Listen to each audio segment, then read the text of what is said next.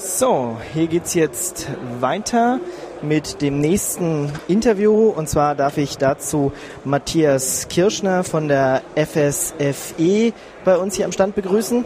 Hallo Matthias. Hallo. Und die FSFE hat dieses Jahr die Theodor Heuss Medaille bekommen. Äh, was ist die Theo Heuss Medaille? Die Theodor Heuss Medaille ist eine Medaille, die jedes Jahr verliehen wird von der Theodor Heuss Stiftung, also von unserem ersten Bundespräsidenten, eine Stiftung, die parteiübergreifend ist und die wird vergeben für gesellschaftliches Engagement. Gesellschaftliches Engagement. Und wofür habt ihr die bekommen? Also was habt ihr so Tolles gemacht, dass, dass ihr die verdient habt? Wir haben die bekommen, weil freie Software ist ja gesellschaftliche, ähm, hat ja gesellschaftliche Aspekte. Das heißt, wir sagen, freie Software ist wichtig für die Demokratie. Demokratie ohne freie Software geht nicht. Und dafür arbeiten wir. Und genau für den Aspekt haben wir es bekommen. Warum geht Demokratie nicht ohne freie Software? Okay, ähm, ein Schritt zurück. Heute, Software ist in ganz vielen Bereichen von unserem Leben schon. Wir haben, meiste Leute kennen es aus dem Desktop-Computer oder Laptop. Aber wenn wir auf die Straße gehen und mit den Leuten sprechen, dann wissen viele schon nicht, dass zum Beispiel auch auf ihrem Mobiltelefon Software drauf ist. Bei ihrem Auto wissen sie nicht, dass da Software drin ist. Dann Aufzüge, Kühlschränke immer mehr, äh, Videorekorder und es ist in immer mehr Bereichen. Züge. Äh, also eigentlich das komplette gesellschaftliche Leben. Das, das komplette gesellschaftliche Leben. Und es wird in immer mehr Bereichen kommen, weil immer mehr Werkzeuge, die wir täglich benutzen, haben Software drin. Und wenn ich die Software einfach abschalte, dann sind die Geräte eigentlich zu nichts mehr nutzen. Ja? Also wenn ich jetzt Schrott. Ja, ich kann ja nichts mitmachen. Wenn ich jetzt heute hier auf äh, Knopfdruck äh, von allen Hörern hier die Software abschalten könnte, dann hätten die ein Problem. Und auch wenn ich bestimmen kann, was die Leute genau mit ihren Werkzeugen machen können, kann ich sehr viel Macht auf die ausüben. Wenn wir uns jetzt anschauen, eine Demokratie, wie wir sie kennen, ist so aufgebaut, dass die Macht innerhalb von, von dem Staat verteilt ist. Also ich habe die Exekutive, Legislative, ähm, ich, ich habe verschiedene Organe, die sich ähm, ausbalancieren und keiner von den Positionen, also keine von den Positionen ist so dominant, dass sie dass sie ohne die anderen auskommt und dass sie sehr viel Macht ausüben kann. Also keiner hat eine absolute Macht, wir sind keine Monarchie. Genau. Also dass, dass wir einen König oder irgendeinen Monarchen hätten, der alles bestimmt, der das absolut vielleicht tun kann, sondern jeder hält sich irgendwie mit allen anderen die Waage oder zumindest einer kontrolliert den anderen. Genau. Also die Idee ist ja, ich kann meinem größten Widersacher eine von den Positionen geben und es schadet mir nicht extrem. Mhm. Und wenn wir jetzt schauen, Software ist überall, ist so ein zentrales Werkzeug unserer Gesellschaft, dann äh, müssen wir die Macht, die über die äh, durch die Software ausgeübt werden kann, auch verteilen. Weil wenn ich allen Leuten den, die Werkzeuge abschalten kann, habe ich dadurch eine sehr hohe Macht. Und genau das, dafür arbeiten wir, dass die Kontrolle über Software verteilt ist. Und das machen wir mit freier Software. Gut, aber jetzt kann ich sagen, äh, wenn, wenn ich 10.000 Firmen haben äh, und jeder hat so ein bisschen Software und äh, wo ist dann das Problem? Das ist auch verteilt. Was der Unterschied ist, ist, bei freier Software ist es schon mal von der Software selbst garantiert, dass es keine Monopole geben kann. Weil freies, äh, unfreie Software kann sehr schnell zu Monopolen führen. Ich kann mich am Anfang entscheiden, welche Lösung nehme ich dann kaufe ich mir eine bestimmte unfreie Software und ab dem Zeitpunkt bin ich auf den Hersteller angewiesen, was für Dienstleistungen ich von dem beziehen kann, was für ähm, was ich sonst damit machen kann. Wenn ich Änderungen machen will, muss ich zu dem Hersteller gehen oder zu jemandem, dem der das erlaubt. Das heißt, bei unfreier Software, die führt immer zu Dienstleistungsmonopolen. Und da ist eben die, die Kontrolle über Software nicht so verteilt wie bei freier Software, wo ich die vier Freiheiten habe, also dass ich die Software für jeden Zweck verwenden darf, dass ich die verstehen darf, also den Quellcode anschauen, dass ich die weiter verbreiten darf und äh, dass ich die wieder verbessern darf, die Software. Also wenn ich die vier Sachen gegeben habe, dann kann ich eine Software auch von, einem, äh, von einer Firma mir kaufen, aber ich bin danach nicht auf die eine Firma angewiesen, sondern können mehrere Firmen Dienstleistungen für anbieten. Und deswegen führt es nicht zu so wenigen Firmen, sondern es ist sehr viel verteilter. Das ist das, was man so Vendor-Login bezeichnet, genau, ne? Vendor-Login, Dienstleistungsmonopole. Mhm. Das ist, ich habe am Anfang die Entscheidung, mich zwischen mehreren unfreien Softwarelösungen zu entscheiden, aber danach bin ich eben da drin oft äh, mit allen Dienstleistungen gefangen. Also wer, würde jetzt eine ideale Welt so aussehen, dass alles softwarefrei ist? Ja. Und äh, dann verdienen die Leute nicht mehr mit äh, Software schreiben Geld und indem sie sich die Kunden irgendwie in ihr kleines Monopölchen da irgendwie äh, reinbringen, sondern indem sie ja um was um was kämpfen dann oder womit kann man dann Softwarefirmen werden genau wie jetzt äh, heute mit den, genau den gleichen Dingen Geld verdienen. Die einzige Sache, die freie Software ausschließt, ist Geld für Softwarelizenzen verwenden. Aber das ist auch nur ein Teil, wie ich Geld verdienen kann. Es gibt so viele andere Bereiche. Jede Dienstleistung, ähm, für jede Dienstleistung bezahle ich Geld. Und bei Software, wenn ich ähm, irgendeinen von den Hörern hier nachts um 4 Uhr anrufe, weil ich ein Computerproblem habe, dann werden das die meisten wahrscheinlich nicht so schön finden. Wenn ich aber einen Vertrag mit denen habe und denen jeweils im Jahr, äh, im Monat 10.000 Euro gebe, damit dass ich die jederzeit anrufen kann, wenn ich ein Problem mit meinem Computer habe, dann werden wahrscheinlich mehr Hörer äh, das okay finden. Und die Essenz ist, Software ist ein Werkzeug, Unternehmen brauchen Werkzeuge, Unternehmen wollen jemand, der schuld ist, wenn was nicht funktioniert und wollen, dass es behoben ist und dafür wird Geld bezahlt. Ob das es ist, dass ich eine neue Software schreibe und die wird als freie Software geschrieben. Ob das so ist, dass ich eine bestehende Software abändern lasse und ich mache das mit freier Software. Ob das Schulungen sind, die angeboten werden oder ob das Dokumentation ist, die für freie Software geschrieben wird oder Abos oder es gibt ganz viele Bereiche. Also das Softwaremodell hat, ob das unfreie Software oder freie Software ist, hat nicht viel damit zu tun mit dem, wie ich ein Geschäftsmodell aufbaue. Und okay, du redest jetzt von Unternehmen. Das mag sein, dass ich als Unternehmen 10.000 Euro im Monat irgendjemand geben kann, der mir dann hilft. Ja. Aber was mache ich jetzt, wenn ich ein ganz normaler Mensch bin äh, und was habe ich dann da von freier Software und wie kriege ich irgendwie die Sachen, die, die mich jetzt interessieren? Oder die, die, oder ja, wie, wie kann man dann garantieren, dass die auch ihre Software bekommen. Also so gehe ich jetzt halt in den Laden und äh, kaufe mir Office, Microsoft Office oder so und dann bin ich glücklich oder auch nicht, je nachdem. Äh, aber wie funktioniert das dann bei freier Software? Gehst du wirklich in den Laden, um dir Software zu kaufen? Nein. Geht irgendjemand von den Hörern wirklich in den Laden, um sich Software zu kaufen, ein Privatanwender? Dann lädt er sie sich aus dem Internet runter. Also die Sache ist, im Privatanwenderbereich Geld zu verdienen mit Software ist sehr viel schwieriger als im Geschäftsfeld. Weil wenn unsere Computer nicht funktionieren für unseren Privatbereich, dann versuchen wir das Problem zu lösen und wenn es nicht geht, dann gehen wir erstmal schlafen und am nächsten Tag probieren wir mal weiter. Genau, oder wir fragen dann den Freund wir, oder wir fragen irgendeinen Freund, der hilft uns ein bisschen bei und wenn er das Problem löst, dann gebe ich dem mal ein Bier aus. Aber als Unternehmen habe ich die Möglichkeit nicht, ja. Da bin ich darauf angewiesen, dass die, die Software läuft, weil da hängen ganz viele andere Sachen mit dran. Und deswegen ist es insgesamt schwer mit, mit Software für Privatanwender Geld zu verdienen. Das hat aber nichts damit zu tun, ob das freie oder unfreie Software ist. Gut, aber trotzdem, nochmal, ja. ich kaufe mir jetzt ein Microsoft Office, da zahle ich, keine Ahnung, 100 Euro für oder ja. so. Ja, dann habe ich was, was funktioniert. Mhm. Und die Entwickler kriegen dafür Geld. Wie ist das denn jetzt mit freier Software? Also wenn, wenn du ähm, beim Endkunden nicht irgendwie ja, Geld generierst, dass, dass du hinterher eine Entwicklermannschaft auch davon finanzieren kannst. Also der gibt halt nicht 10.000 Euro aus für, äh, für irgendeine Dienstleistung, sondern der gibt vielleicht mal 10, 20, 30 Euro aus für eine Software. Ja, bei, wie gesagt, bei freier Software ist die Sache, dass es ist extrem schwer, Geldflüsse bei, von Privatkunden zu bekommen. Also dass private Kunden Geld bezahlen können für Software. Deswegen ist es bei freier Software im Moment auch so, dass die ganze Software, die für Geschäftskunden gemacht ist, sehr viel besser ist als die Software, die wir im Privatbereich nehmen können.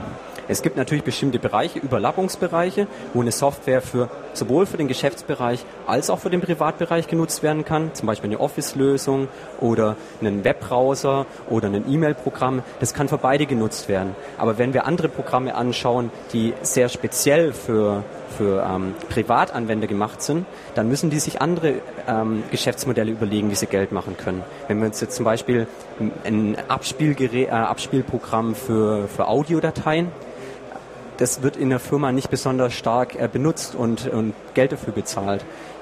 Da gibt es dann andere Modelle, wo zum Beispiel das integriert wird in den Shop, wo ich meine Musik kaufen kann gleich dazu und die bezahlen eventuell Geld an die Entwickler, damit die das weiterentwickeln, damit Leute einfach Musik hören und kaufen können. Aber das sind alles immer, immer Sachen, wo es, wo es eben für die, für die Leute, die Geld damit verdienen wollen, die müssen sich da was Die müssen immer gewiefter sein, wenn sie Privatkunden von Privatkunden Geld haben wollen. Aber das, das, das hieße ja, äh, alle Welt konzentriert sich nur noch auf Unternehmen und äh, die Privatanwender lassen wir einfach mal wegfallen, weil damit, wie du ja gesagt hast, kann man kein Geld verdienen oder schwer Geld verdienen. Ich habe nicht gesagt, dass man kein Geld mit, mit verdienen kann. Also man muss es den Leuten einfach machen, dass sie Geld bezahlen können. Und die Leute müssen auch verstehen, dass es für sie einen Mehrwert hat, wenn sie Geld bezahlen. Weil wenn ich heute Geld bezahle für, eine, ähm, für eine, mein Musikabspielgerät, dann wird es in Zukunft besser und ich kann meine Musik noch viel toller verwalten und es ist einfach ein schöneres Erlebnis für mich zu Hause mit der Musik. Aber da muss ich irgendwie Geld bezahlen können. Wenn das jetzt ein Riesenaufwand für mich ist, da Geld zu bezahlen, dann werde ich das nicht machen. Wenn wir uns jetzt aber weg von freier Software mal anschauen, wie es in anderen Bereichen gerade funktioniert, zum Beispiel bei Mobiltelefonen, da kann ich für ein paar geringen Betrag an Geld ähm, mir Applikationen auf das, äh, auf das Mobiltelefon draufladen und bezahle dafür Geld. Manche von den Applikationen bekomme ich vielleicht irgendwo im Internet auch umsonst. Kann sein. Aber es ist für mich komplizierter, die dort erst runterzuladen, auf mein Mobiltelefon rüberzuschieben, dort insta zu installieren. Was ich will ist, draufklicken, ein Euro ist für mich okay, funktioniert. Mhm. Und das sind eben Sachen, da ist freie Software oft noch ein, ja, da gibt es noch nicht so viele so viele Unternehmen, die da wirklich den Privatkunden ähm, angehen. Die vielen, viele Distributionen konzentrieren sich auf die Geschäftskunden. Ähm, viele von den anderen Leuten, die die Programme entwickeln, konzentrieren sich auf Geschäftskunden, weil es da eben einfacher ist. Mhm. Gut, das heißt also, die Leute müssten sich irgendwie andere Konzepte überlegen. Was hältst du dann zum Beispiel jetzt persönlich von Flutter? Flutter ist zum Beispiel eine Möglichkeit, wie ich wirklich kleine Beträge bezahlen kann und ähm, das ist ein guter Ansatz. Das ist auf jeden Fall eine Sache, wo in die richtige Richtung geht, wo ich, ähm, wo ich Menschen, die freie Software benutzen, eine einfache, einen einfachen Weg gebe, um freien Softwarefirmen Geld zu geben. Weil ich ja bei Flutter, ich lege meinen Monatsbetrag fest, das ist mir Software im Jahr äh, im Monat wert und verteile das dann auf die Projekte. Je nachdem, sage ich bei dem Audioplayer, finde ich schön und es geht an die Firma, die dann weiter Entwickler bezahlen kann. Ist auf jeden Fall eine Sache, die wo ich interessant finde und wo ich denke, dass die äh, für freie Software, für Geldflüsse im Privatbereich ähm, eine, in die richtige Richtung geht. Mhm. Gut, dann müssen wir mal gucken, wie sich das in nächster Zeit entwickelt. Ist auf jeden Fall ein spannendes Thema. Äh, gibt es ja mehrere. Es muss ja nicht Flutter sein, da, da gibt es ja mehrere, die das, die das machen. Aber wie, setzen wir das dann jetzt um alles? Also wie, wie kriege ich das hin? Okay, es ist für unsere Demokratie wichtig, aber wie kriege ich es jetzt hin, dass möglichst viel freie Software existiert und äh, geschrieben wird? Freie Software ist die Demokratie braucht freie Software und freie Software braucht alle Leute, die hier zuhören und auch sonst alle Leute. Eine wichtige Sache ist, mehr Menschen müssen verstehen, was ist eigentlich freie Software. Das ist keine kostenlose Software, sondern ich kann Geld mitverdienen. Ähm, ich, ich muss nicht alle meine Änderungen gleich wieder rausgeben und lauter so Gerüchte, die so kursieren, das weil so Frickelzeug. Ja, das wird nur von Hobbyprogrammierern geschrieben. Das sind gar keine Unternehmen. Die haben alle nur T-Shirts und lange Haare und Bärte. Ähm, dass aber freie Software von Unternehmen entwickelt wird und ein Großteil freier Software von Unternehmen gemacht wird, wie hier auf dem Linux-Tag auch viele vertreten sind, das müssen die Leute erstmal verstehen und dann wird auch mehr freie Software gekauft. Die nächste Sache ist, dass mehr Unternehmen, die, frei, äh, die Software einsetzen, verstehen müssen, was bringt ihnen freie Software. Das ist nicht irgendwie eine Entscheidung, so ja, nehme ich jetzt die Lösung oder die Lösung, sondern es sind einfach, es sind Freie Software gibt mir unternehmerische Freiheiten. Ich, ich gehe nicht in ein Monopol rein. Ich habe ganz andere Entscheidungen, die ich treffen kann und stehe viel besser da. Es gibt mir als Unternehmen eine viel größere Unabhängigkeit. Mhm. Also müssen wir die Leute informieren. Wir müssen die Leute informieren, weil es ist so, wenn wir die Leute informieren, verstehen die freie Software besser und ich, also mir sind keine strategischen Gegenargumente zu freier Software bekannt. Es gibt viele kurzfristige Gründe, wie zum Beispiel, ja, ich habe jetzt hier noch keine, äh, ich habe noch keine direkte Lösung oder die Migration ist schwer, weil ich schon so lange in eine Sackgasse von einem Hersteller gefahren bin, dass es schwierig ist, da wieder rauszukommen. Aber zu sagen, ich will langfristig freie Software einsetzen, ich will mehr Funktionen, also mehr, mehr Möglichkeiten haben, äh, mehr Freiräume haben als Unternehmer, das ist eine Sache, die, wenn das die Leute verstanden haben, dann geht es auch in die Richtung. Die nächste Sache ist halt, wir brauchen Leute, die mit freier Software Geld verdienen, also die gute Software schreiben und die als freie Software verkaufen. Und wir brauchen mehr Leute, die freie Software wirklich kaufen, also die sagen, ich will nur freie Software.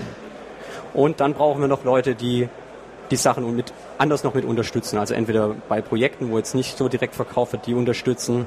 Ähm, zum Beispiel auch unsere Arbeit. Äh, wir finanzieren uns auch durch Spenden. Ne? Da sind wir auch immer froh, wenn wir unterstützt werden und eben genau die Sachen, wo ich gerade erklärt habe, mit Politikern besprechen können, mit Verwaltungen. Äh, öffentlicher Sektor ist ein großer Auftraggeber für Software, dass die das verstehen, ähm, dass wir mit Journalisten sprechen, dass es weiter in die, in die Öffentlichkeit geht. Das Gute ist, freie Software ist gut für die Gesellschaft, freie Software ist gut für die Wirtschaft und es gibt eigentlich keine ernsten Gegenargumente gegen freie Software, was langfristig gegen freie Software spricht. Deswegen, umso mehr Leute darüber nachdenken, umso mehr Leute das verstanden haben, umso schneller bekommen wir das hin, dass unsere Demokratie weiterhin gesichert ist. okay, das heißt also, die Leute müssen einfach rausgehen, freie Software verlangen und äh, gucken, dass die auch weiterentwickelt wird und ja. Ja. Genau. Jetzt bei der FSFE habt ihr, seid ihr ja, ziemlich groß und habt äh, ein großes Portal und äh, wo finde ich, wie finde ich mich da jetzt zurecht, wenn ich gerade zu diesem Thema irgendwelche Anlaufspunkte suche? Zu dem Thema, ähm, da gibt es also auf, auf unserer Webseite ist einmal der Artikel verlinkt, jetzt mit dem Demokratie ähm, braucht freie Software. Und ähm, dann eben ganz normal auf www.fsfe.org und von dort aus losgehen.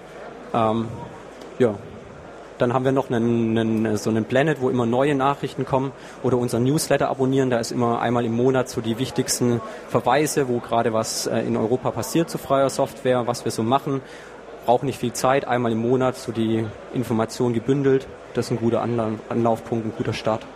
Okay, jetzt will ich zwar nicht noch ein großes Fass aufmachen, aber vielleicht ganz kurz mit dir besprechen. Reicht es, dass die Software frei ist, wirklich aus?